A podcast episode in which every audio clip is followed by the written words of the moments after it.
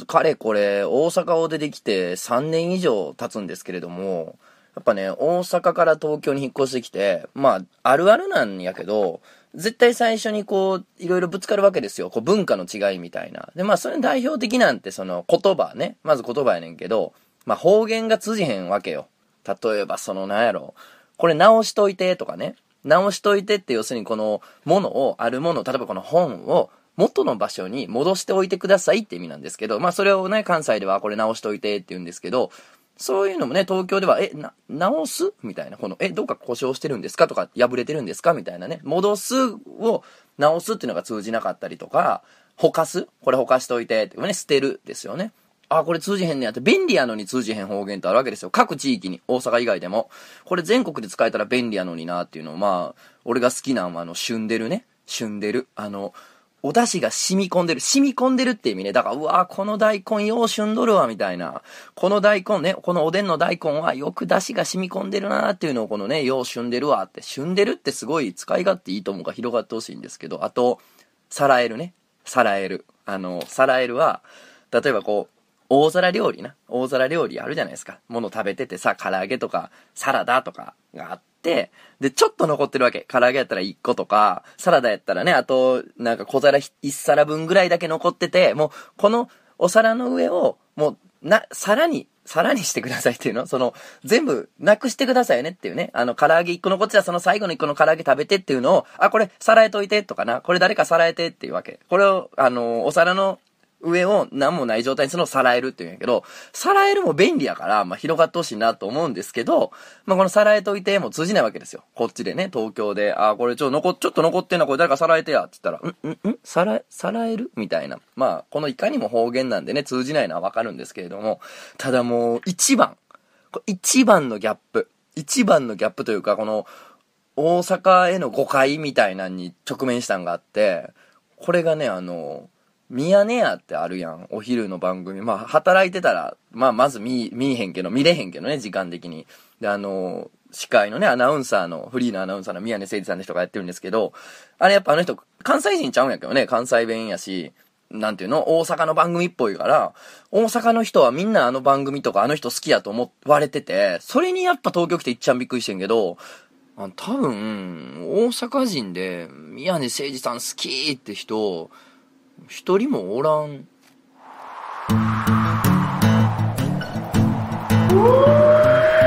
漫画犬。はい、皆さんおはようございます。ラジオ漫画の漂流編のお時間です。お相手は私、漫画を描いてる人とつの高秀です。本日も最後までよろしくお願いします。ということで、最初にそうギャップ話しましたけど、いや、あのね、その宮根誠司さんのことが好きっていう大阪人俺会ったことないねんな。まあ、うちの親とかももちろんそうやし、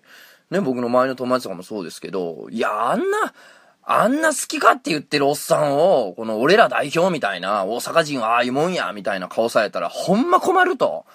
あんな下品な、あんな下品なことを俺たちは思ってないし、言うてへんというのをですね、この、これを聞いてるですね、東京在住の方にはですね、もう知っていただきたい。もう激しい誤解ですからね。あれを関西の人の相違だとかは全く思わないでいただきたい。逆、逆やと思っていただきたいですね。本当に、ここは強く言いたいね。でもこの人のことをね、あいつは違うとか嫌いっていうのってすごく勇気がいるよね。今言ってて気づいたけどね。もう向こうからしたらお前がなんやねんって話かもしれないですからね。でもまあこれ、これはほんまに東京来てびっくりしたことやから、まあみんなには知ってもらいたいよね。全然誰も好きちゃうからな。全然支持率ない思うで。でもまあ番組で出んねんから誰かは好きなのか。なあ、そういうもんやんな。はい。あのね、最近ね、あの、あれ行ったんですよ。知ってるかな？なんかね、新宿に、あの、モノマネの芸人ばっかり集めて、毎晩ショーをやってる、そっくり感キサラっていう、なんかお店があるんですよ。知ってます？まあ、それこそ、あの、なんていうんですか、あの、金太郎さん？あの、AKB のモノマネでね、前田敦子さんやっけ？のモノマネでさ、あの、ブレイクしたね、金太郎さんとか、堀さんとかね、あの、キムタクの、ちょ待てよを、こう、モノマネとして普及させた人ですよね。とか、まあ、ああいう人が、まあ、もともと、ステージに立ってた、キサラっていうね、あの、お店があるんですけど、モノマネショーを見せてくれるお店があるんですけど、まあそれがね、おもろいおもろいいう話を聞いてたから、まあこの前行ったんですよ。ほな、まああの、安いしね、うん、飲み放題でショーを見て、全部トータルで2時間ぐらい折れて、4000円ぐらいなんかなえらい安いんですよ。もう全然なんか、ね、普通の、普通のさ、とこ飲みに行ってもさ、もう今大学1年生とかやったらまあちゃうかもしれんけど、まあ社会人になって飲みに行ったらさ、1回4000円とかそれはかかったりするわけやないですか。ね、そう、そうこう行くとね、なんか楽しめて、ね、4000円ぐらいって、まあ安いやんか。だからすごいリーズナブルやし、ほんでもちろんショーもね、あの、おもろいし、すごいいい店やったんですけど、で、そのモノマネショーもさ、なんか、やっぱ芸やね。ほんまただ、モノマネをパーってこうさ、芸をポンポンポンと積み重ねられてもさ、おもろかったりおもんなかったりすると思うねんけど、そのモノマネに行くまでのさ、このつなぎの和芸っちゅうの？この喋りね？あの、ちょっと嫌な言い方するべしゃりね？なんかこれがさ、ものすごい皆さん達者なわけですよ。まあ当たり、当たり前やけどね、プロの方やから。だからまあその楽しんで見れんねんけどさ、名前は存じ上げないというか、テレビではもう僕あんまそのテレビもあんまり見ないし、モノマネ番組なんかも特に見ないので、詳しくないんやけど、まあでもあんまり、もう年配のベテランの方でね、あんま名前も存じ上げない方とかでも、やっぱものすごい上手いわけですよ。大師匠やんね。もうすごい上手いんやけど、北島三郎とか、あの、吉行くぞとか、あの、五木ひろしとかやらはるわけですよ。で、まあ、あの、うっすら子供の時の記憶があるから、ああ、似てるな、おもろいなと思うねんけど、もうこの、来てる、来てはるさ、20代ぐらいのさ、お客さんからしたらさ、誰やねんみたいな、その、似てんねんやろうなーっていう、その、に、似てんねやろこの周りの30代以上の人のリアクションを見る限り似てはんねやろなーっていうので、まあ、とりあえずこう、笑ってる、その、おじさんが面白げな顔で面白げに歌ってるから笑ってるみたいな時間帯も、まあ、ないわけではないのよね。まあ、その辺のギャップってちょっと辛いものがないわけではな、ないわけではないをこう連呼してるこの気の使った感じね、分かっていただけると思いますけど、もうないわけではないんやけども、まあ面白かったっすよね。うん。ああ、でもね、あの、なんやろ、さすがに今やなと思ったんがさ、あの、西野カナさんのモノマネをしてる人もいるわけですよ。ね、あの、会いたくて会いたくて震えるの人ですよね。うん。で、その、そのモノマネしてる人もいるんですけど、逆にこれ僕はそれわかんないわけです。あんまりその曲も聞いたことなかったりとか、テレビで見かけたりもしないから、まあなんとなくその関西弁を喋らはる可愛い女の子やな、ぐらいのイメージしかないんですけれども、で、その西野カナのモノマネをやってる人も、これまたね、可愛らしい女の人やからさ、あ、なんか可愛い人が出てきて面白げなことをやってはるなーっていうので、まあ俺はニコニコ笑ってたわけやけど、まあこれは結局一緒やんな。あの、五木ひろしで見たことはちゃんとないけれども、なんか似てはんねやろなーって笑ってる子と、西野かなってどんな普段喋りしてんのかよくわからんけど似てはんねやろなっていう、この俺の感覚はまあ結局一緒やんな。まあ、モノマネってそういうもんかもしれません。そのまあね、4000円であんだけ楽しめたらね、あの、すごい、えー、お店やなと思いましたね。あと、そのお店の店長さんみたいなのがね、マイクパフォーマンスをすごいするわけですよ。お客さんをね、煽って煽って、そのショーに向けてテンション上げていくみたいなね、そのなんか煽って煽ってのマイクパフォーマンスがうまいというか、女性のお客さん3人がこう、来店したらね、お、パフュームの方々がいらっしゃいましたみたいな、そういうね、店長のユーモアっていうのがね、炸裂してましてね、大阪のね、小バブとかも、そういうユーモアが炸裂してるお店とかが結構あったりするので、まあ、あれはね、腕の見せ所なんでしょうね。うん、なんか全体的にこの、お客さんを楽しませるぞっていうね、気概に溢れたお店でよかったですよ。はい。なんか、これがまあ、夏の、夏の冒険かな？僕の今年の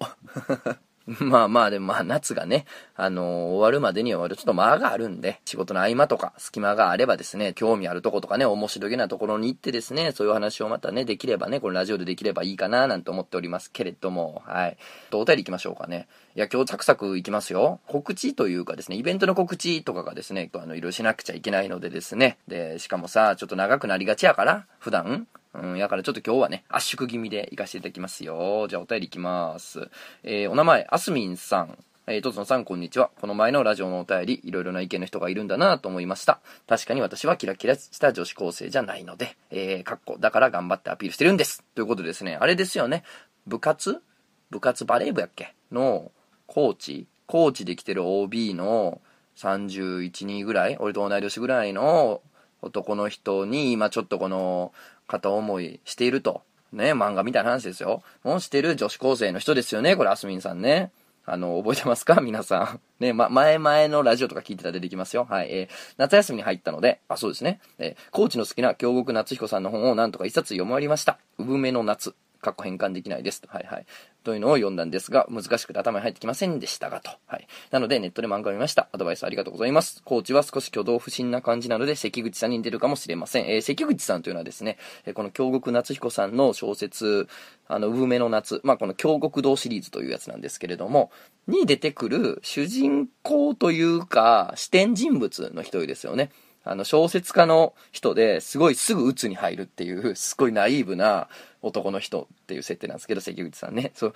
コーチって俺全然イメージちゃうな。なんかそのバレー部の OB で教えに来てるぐらいやからさ、すごいなんかはつらつとしたさ、いつもこの、いつも半ズボン、もう短パンちゃうで、短パンちゃう。半ズボンな。もうトランクス履いててはみ出るんちゃうかってぐらいの半ズボンをピチピチに履いてて、白いソックスのやつかと思ってたら全然ちゃうやん。鬱っぽいやつと似てた。って全然ちゃうやん。ええけど。えー、夏休み中、部の合宿や練習試合なんかのイベントもあるし、えー、コーチの家に遊びに行って映画を見せてもらう約束もしたので頑張ってアピールしたいと思います。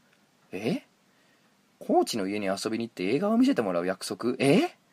コーチの家に遊びに行って映画を見せてもらう約束？それはあれ？あのー、あれですか？俺も昔使ってたあれですか？あの、いや、うちさ、あの、DVD 見に行こうへんみたいな。おもろい映画の DVD あんねんけど、言うて、家に連れて行こうとする。あれ？お決まりのあれ？もう今日も日本中で行われてるあれ？ではなくて、え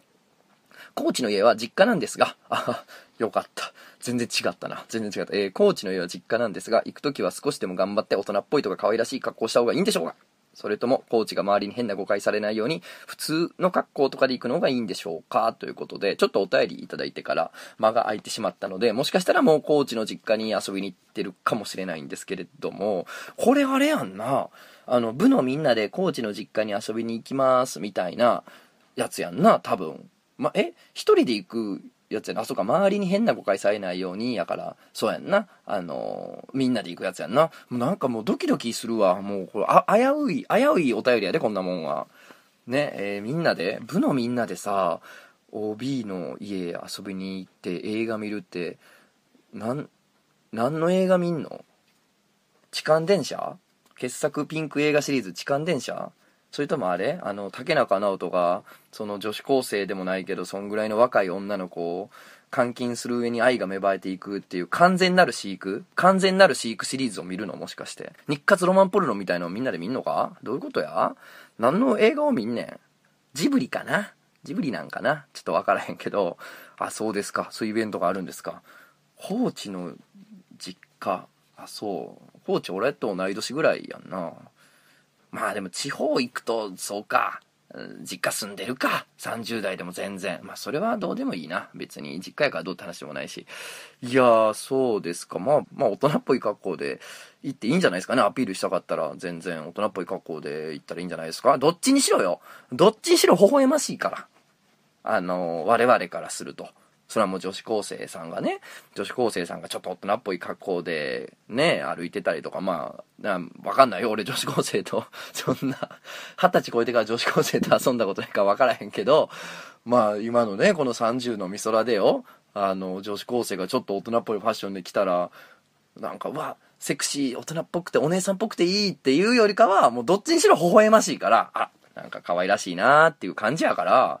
うん、いいと思うよ。大人っぽい格好して、そのアピールするような格好して。だから、あ、なんか、どっちにしろ微笑ましいけど、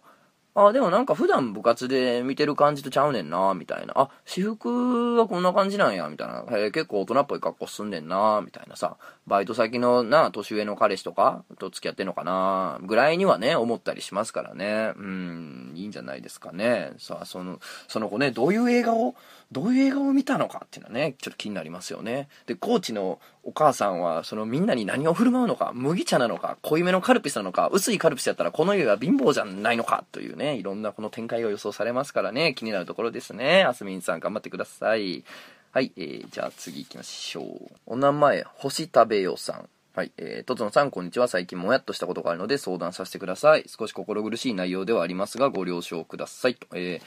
私は中学生の頃、電車通学をしていたのですが、その際2度ほど痴漢をされたことがあるのですが、うん、満員だったこともあり、万が一間違っていたとしたら怖いので、ただ耐えるのみでした。まあそうですよね。あの、痴漢ですっていうのってすごく勇気いりますよね。自分の勘違いやったらどうしようとかね。うん、これでこの人をね、間違ってその、まあ、冤罪的なとこにね、巻き込んでしまったら、ね、大変やし、あと、まあ、ほん、ほんまに近いとしても、やっぱ怖いからね。うん、まあ、言い出せないってケースの方これ圧倒的に多いと思うな。僕も昔ね、されたんですけど、高校生ぐらいの時にされたんですけど、男がおっさんに痴漢されるっていうのがもう、もう怖くて、言えんなっていう感じありましたよね。当時、まだその武道とかもね、やってたので、今よりそういう意味ではね、物理的攻撃に強かったはずなのにね、言わなかったですからね。えー、それを踏まえて、最近だけでも3つの痴漢冤罪者を懲らしめる漫画を目にしたので、もやもやしています。えー、もちろん痴漢冤罪事件で追い込まれて自殺した方もいますし、深刻なのは重々承知ですし、私は冤罪を絶対に許せません。うん、懲らしめるだけの内容ならまだわかるんですが、その3つとも内容が冤罪者に、あその、痴漢ですって言って、その冤罪、に巻き込んだというか、告発した女の子ってことかな？この冤罪者っていうのはね。えー、その3つとも内容が冤罪者に性的暴行を加えたり、殺したり、奴隷にしたりと、怒りの矛先が冤罪から女性自体にすり替わってるなと感じました。そん、そんな漫画あんの？ど、どんなんやねん。えー、割合的には冤罪事件より圧倒的に痴漢の方が発生件数が多いはずなのに、ネットでは痴漢が悪いという意見はあまり聞かず、痴漢冤罪許さないの声が大きいです。あと、痴漢の被害に遭った女性が自身の体験を話すと、痴漢者を非難しているのに、男性を非難していると受け止め、その女性に心ない声を浴びせる人が多くいます。おー、なるほどね。まあまあまあまあ。まあ、ネットはね、ネットっていうか、その SNS とかでしょ？ツイッターとかでしょ？もう、あの、痴漢が悪いっていう意見はもう、なんていうかな、世の中の総論やから、もう全体の意見としてはそうなんですよ。圧倒的にそっちの方が多いんで、まあ、SNS はね、その大きい意見よりも、そのカウンター的な、マイノリティ的な意見の方がね、あの、フォーカスされやすいっていうのはちょっと大きいですけどね。痴漢被害に遭った女性が自分の話をすると、まあ、あの、痴漢を非難してるんじゃなくて男性全体を非難してると思って、その女性に心ない声を浴びせる人が多くおると。えー、冤罪のみを攻撃するならまだしも、実際に痴漢に遭った事件に対しても、これ絶対冤罪だろとか、真っ先に冤罪を疑う声が目立ちます。えー、痴漢があったことさえ口を塞がれてなかったことにされてしまうんです。ネットですでにそのような流れができているのに恐怖を感じます。その上で、ブスは痴漢しないだとか、痴漢される側の自衛が足りないだとか、女は電車に乗るな、はたまた女性専用車両の撤廃運動のグループまであるので、精神的に来ます。痴漢されれば自衛が足りないと非難され、自己防衛すればお前みたいなブス狙うわけねえだろと非難され、何をしても攻撃される流れに疲弊しています。えー、フィクションと分かった上でも、まだ痴漢はデリケートな問題なので、その中 AV や同人して痴漢者が一種の人気ジャンルなのにも疑問を感じます。はい。えー、痴漢冤罪問題を男女論に発展させるのは不毛なのに、なんでこんな声がたくさんあるのでしょうか？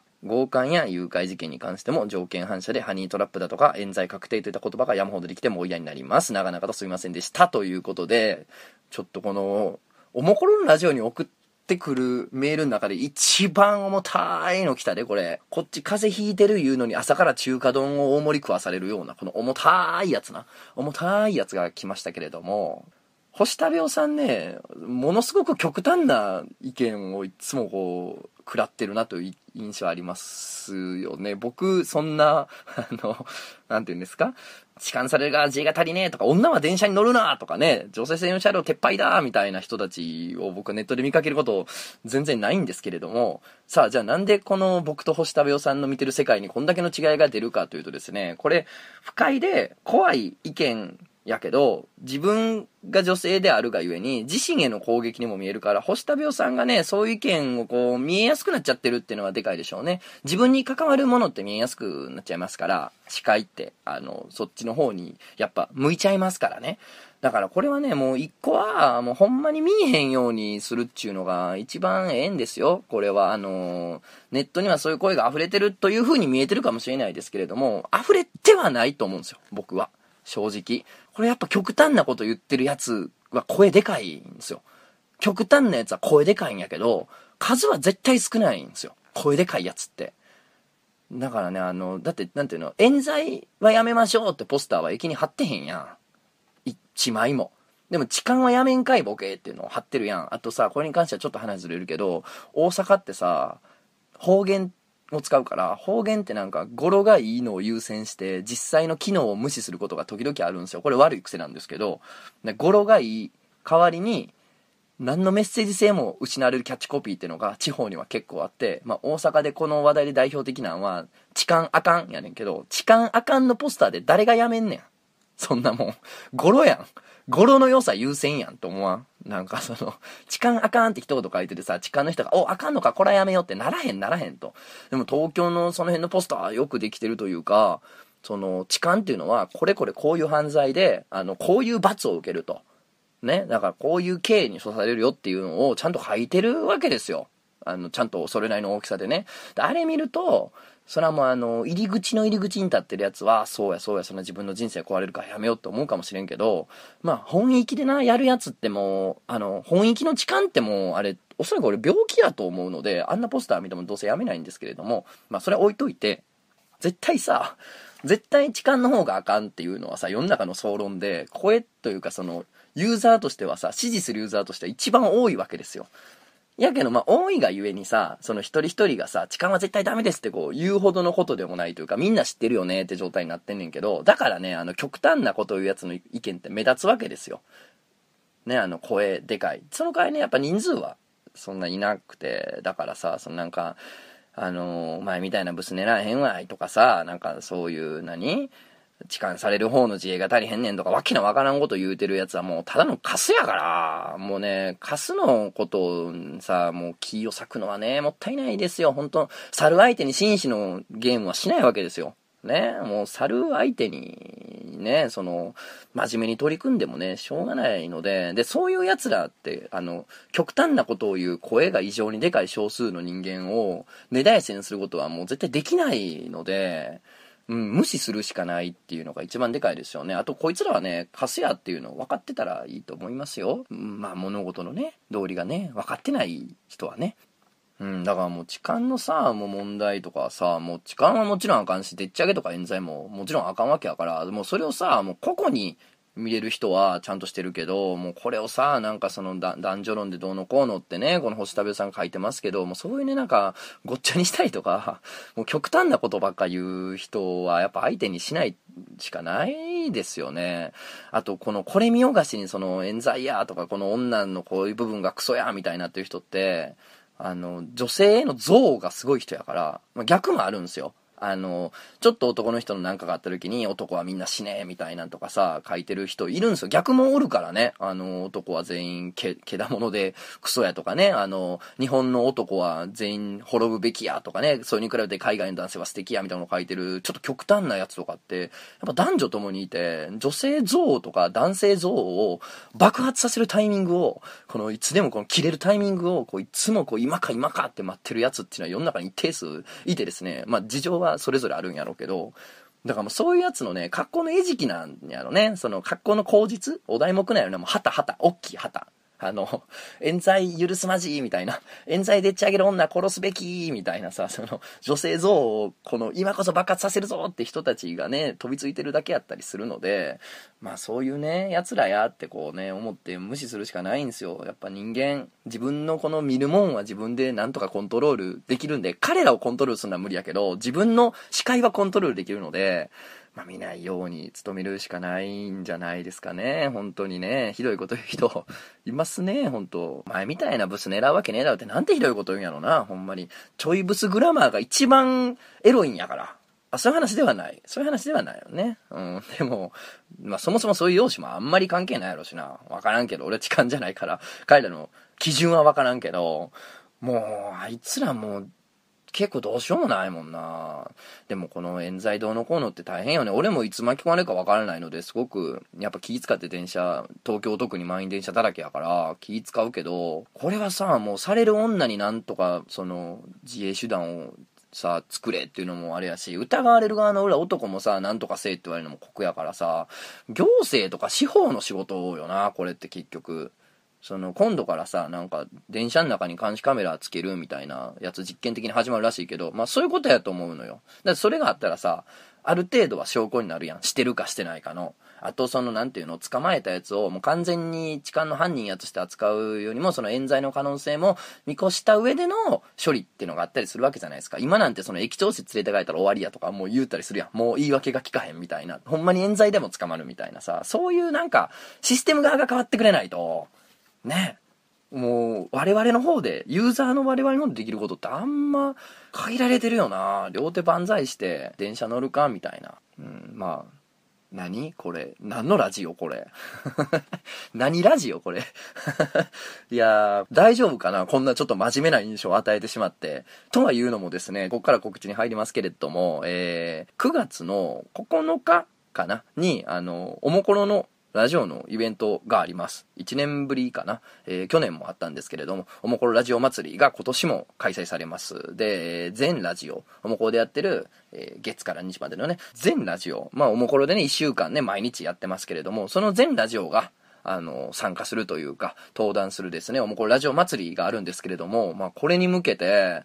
ね、あの、いろいろ手こ入れがそこのイベントであるんじゃないかなんだかんだなんて噂もちょっとこう、立っとるわけですけれども、大丈夫？このラジオ。一人な、今ね、ゲスト会じゃない時さ、これ一人で喋ってる上にさ、こんな真面目な話してさ、浮いてない？大丈夫？まあ、いいか。まあ、そんな気にしてもしょうがないからね。うん、全然全然。あの、おもこラジオ祭りが、えー、9月にありますんでですね、もうチケット、えー、発売してますんで、ぜひぜひチェックしてみてください。渋谷のロフト9であります。ね。えー、お昼のイベントやからね、あの、終わった後でもね、全然まだ昼下がりとかやから、その後ね、どっか渋谷とか新宿でね、その、飲んだりとかね、友達とかしてもできるわけやから、うん、ぜひぜひ来てください。お、最後これ、お便り。こ今週のセクハラのコーナーですよ。お名前、エッチさん。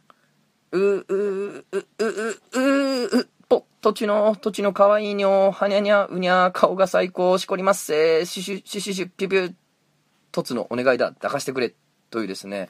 もう本当にセクハラ満金のね、セクハラ満金のメールが来てるんですけれども、えー、追伸でですね、8月19日の、えー、会談イベント行きますということですね。もう怖いわ。怖いわ、そんなテンションのやつが来るのは。いや、ということでですね、このメールでも書かれてるんですけども、8月19日、えもう今週末？今週末か。8月19日土曜日の夜11時半。夜11時半ですよ。夜11時半会場。えー、12時。だから8月20日になった瞬間ですよね。12時、深夜0時ね。えー、0時開演でですね、えー、階段イベント、漫画家だらけの階段ナイトというのをですね、やります。これも新聞やロフト9でやります。8月19日、今週末ですね。ね、えー、階段イベント、漫画家だらけの階段ナイト、渋谷ロフト9でやります。ね、オールナイトイベントになるわけですよ。だから11時半、会場12時開演やから、まあ、夜中。やるんですけれども、まあ多分ね、階段自体は、